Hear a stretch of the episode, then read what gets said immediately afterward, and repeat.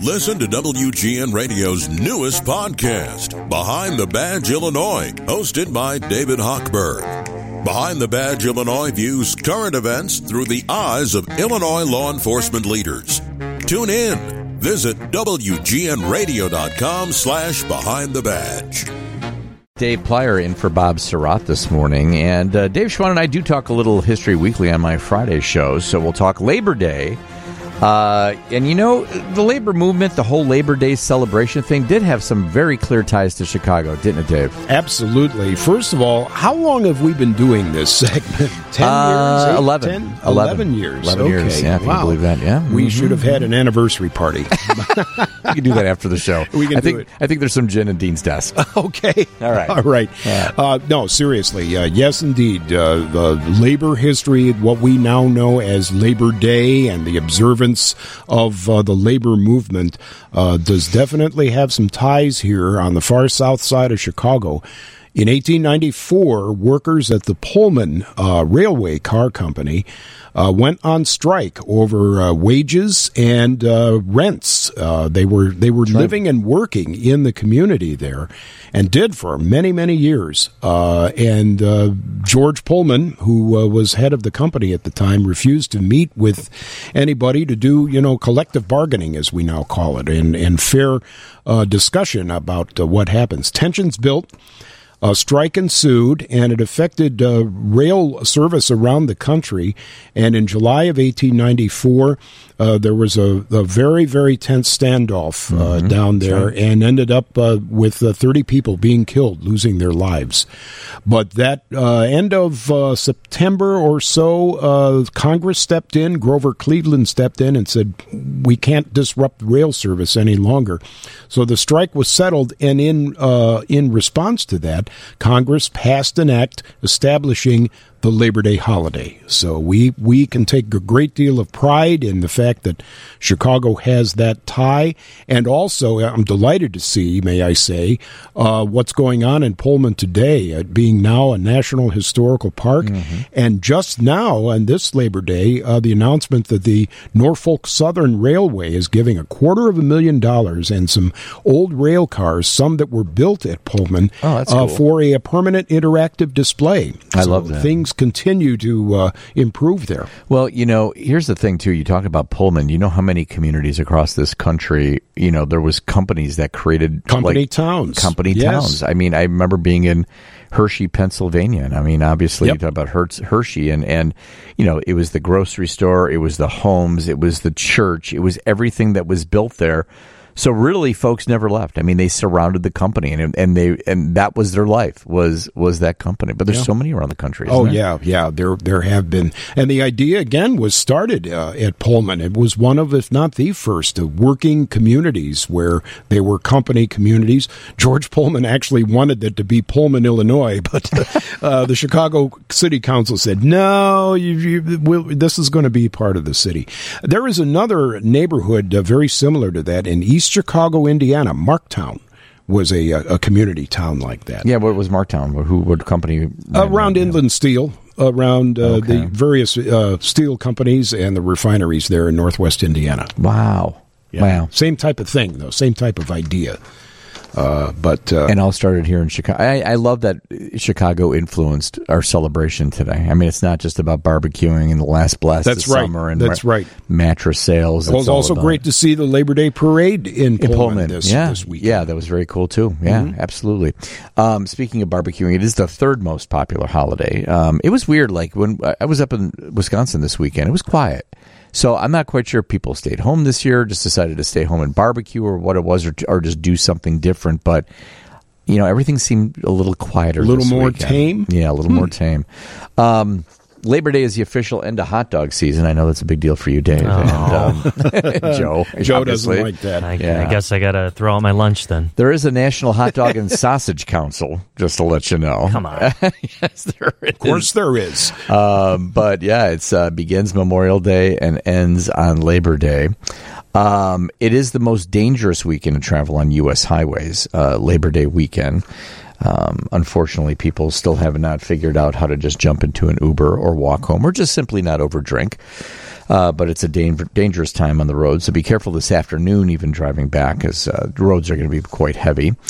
Uh, it's you know they say it's the unofficial end of summer. I don't like that. It's not. It's like, and I mentioned this earlier in the show when my kids went back to school. They're like, "Oh, summer's over." No, it's not. It's over. It's September No. twenty second, twenty third, whatever it is.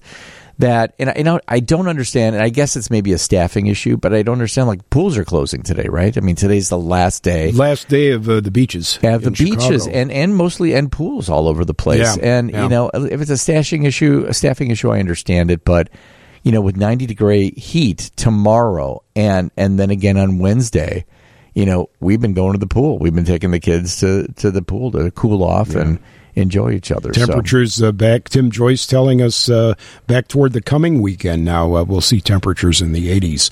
So we have warm, comfortable weather continuing now. I like fall personally. I like it all. I enjoy Yeah. each one individually, but it's hard to let go of summer. It just Oh, is. of course. I Yeah. like fall when it cooperates.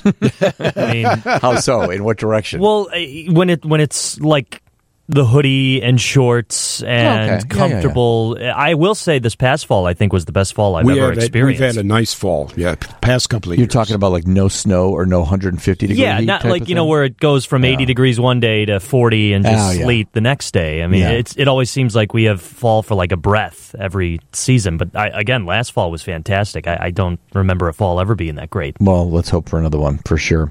Uh, but hey, there's three more weeks left of summer, so let's enjoy that too.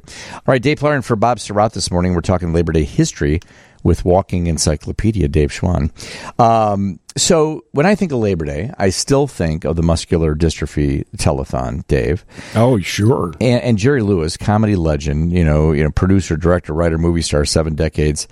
He raised over 1.5 billion throughout the course of these telethons, and according to the MDA's website, it was December of 1951 when Dean Martin and Jerry Lewis, who were a huge pair, huge pair on the big screen, small screen, that concluded their popular NBC show with an appeal to support muscular dystrophy research. And it was the 1960s that organizers said, you know, let's let's actually do this on the week uh, on a like Labor Day weekend, and let's actually make this a little bit more official. And I know there was 200 stations maybe involved in this across the country that had local fundraising things, and and, uh, and Dean was our guy here in Chicago for a very long time that that hosted it from the WGN studios and from various hotels, and uh, it was more than two thousand performers from Bing Crosby, Jack to Jack Benny, Adam Sandler, the Friends casts, Frank Sinatra.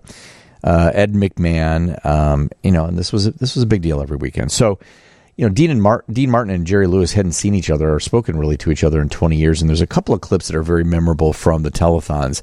And one was when Dean and uh, Frank Sinatra brought Dean on stage and really blew Jerry Lewis away. And the crowd went wild because they just had not been on stage or spoken for 20 years together. And as soon as they got on stage in the mid 1970s, 1976 to be specific, they just kind of fell into their own routine. Let's take a listen. I don't know. How you been?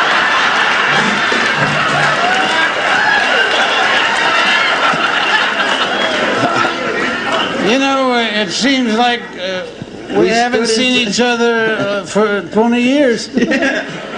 Well, you know, there was all those rumors about our breaking up, and then when I started the show and you weren't here, I believed it. I'll show you guys to your room. If you like, the lights are out upstairs, so follow me. Oh, he drinks a lot, this kid. Uh, so you working? I work six weeks a year at uh, the Megam, The Megam. and six days I do a roast. And Would you excuse us a minute? I just want to see the wires are all right. Gee, it's nice to see you. no, I'm over here. no, I was I had to I had to come in because I I had to you know I had to go and this was the closest place.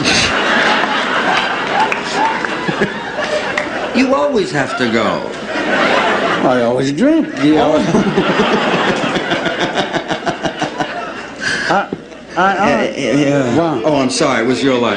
you gotta get off somewhere. You better get out of here. I, I got off last night. No, no, no, no, no, no, no, No, we no. got, we're gonna, have a, we we're have gonna, melody. we're gonna, we got a melody, to do. A mel- melody? melody, yes. All right, together? Yeah, goodbye, Jerry. Oh, okay. So long. It's been nice to see you, Well, Jerry. there we go again. Goodbye, folks. I mean, Dave, I mean, this was just such a part of, of your Labor Day weekend. Like, we'd be up at our cottage, and then by Sunday night, we'd be winding down because we were watching this 24 hours of entertainment before we went to bed. I think Jerry Lewis hosted like at least 16 of the 24 hours overnight doing Yeah, that show. and, and what was- I remember also, you know, during Labor Day weekend, uh, if, you were in and out of the house, you still had the TV on, you, did. you know, and then you went into the room for an update, So you'd miss and something. do something else, and uh, and then come back in and and watch uh, some more of it. Yeah. Yeah. Oh yes, uh, definitely, uh, big part of the Labor Day uh, holiday weekend back in the day. There was one. Uh, there was one weekend that, uh, or one Labor Day that uh, Jerry Lewis was pretty sick. He was pretty sick, and he was, uh, and, he, and he recovered for many, many years after. But he he retained a lot of water. I think he gained over hundred pounds. It was it was rough Yeah. on him, and he sat at a desk. Yeah, And, yeah, yeah. And Don Rickles could not have beaten him up anymore. and Jerry took it like a champ. Like people were shocked because everyone was always shocked at what Don said. Here's here's a little clip. You know, the kids need help, but stop. Don't beg. Don't beg. You were a big star once. You got to remember who the hell you are. You don't have to sit there and beg for the kids in the wheelchairs. Let them live, be well. God will be good to them. But you don't have to stand here and have a fireman sit here for eight hours, and then you sit with the three million dollars, and they're walking around going, "I'm busting my brain for the lousy three million. I know you can-" These guys, they give you the money gladly. How long have you had that? Anyway, uh, you don't got enough. You, you don't have enough trouble. Now you got to twitch. Man sitting there like a Jew whale, and he's twitching. There's the old buddy, Ed McMahon. Every night he gets up in the morning and punches Johnny Carson's picture. How you doing, big guy? Good, Don. I looked good. in your trailer. The booze is running down the stairs. we used to drink together. You, you didn't do that. You were busy chasing broads. anyway, uh, you folks don't know this guy. When he was with Dean Rest his soul, this man was in heat 24 hours a day. That's why he got the bad back and everything. Sliding off those broads all the time. Boom. Just smiling at that. It was so big once. It's a funny business how you wind up an announcer for the heavy Jew sitting over here for quite a Well, I know you've been sick and all, but it's a good gimmick. hey, telethon, you know, every year comes out the same with the tuxedo and the, and the gum and the licorice and the make someone happy. So he comes out here like a fat guy with no tie, bum bum bum, and a mercy mission. Oh, classic, absolute class. I missed I missed Don terribly. You got to uh, meet and talk with him on one on one on a couple of occasions. I did. you? Oh, Yeah. I, you know, I probably saw him about a dozen and a half times, and you know, went backstage maybe the last seven or eight shows where they were in, they were in Vegas, and yeah, no, sat down with him backstage. It was a thrill of a lifetime, Sure. end of an era of a, of a of a generation. Those Rat Packers for sure.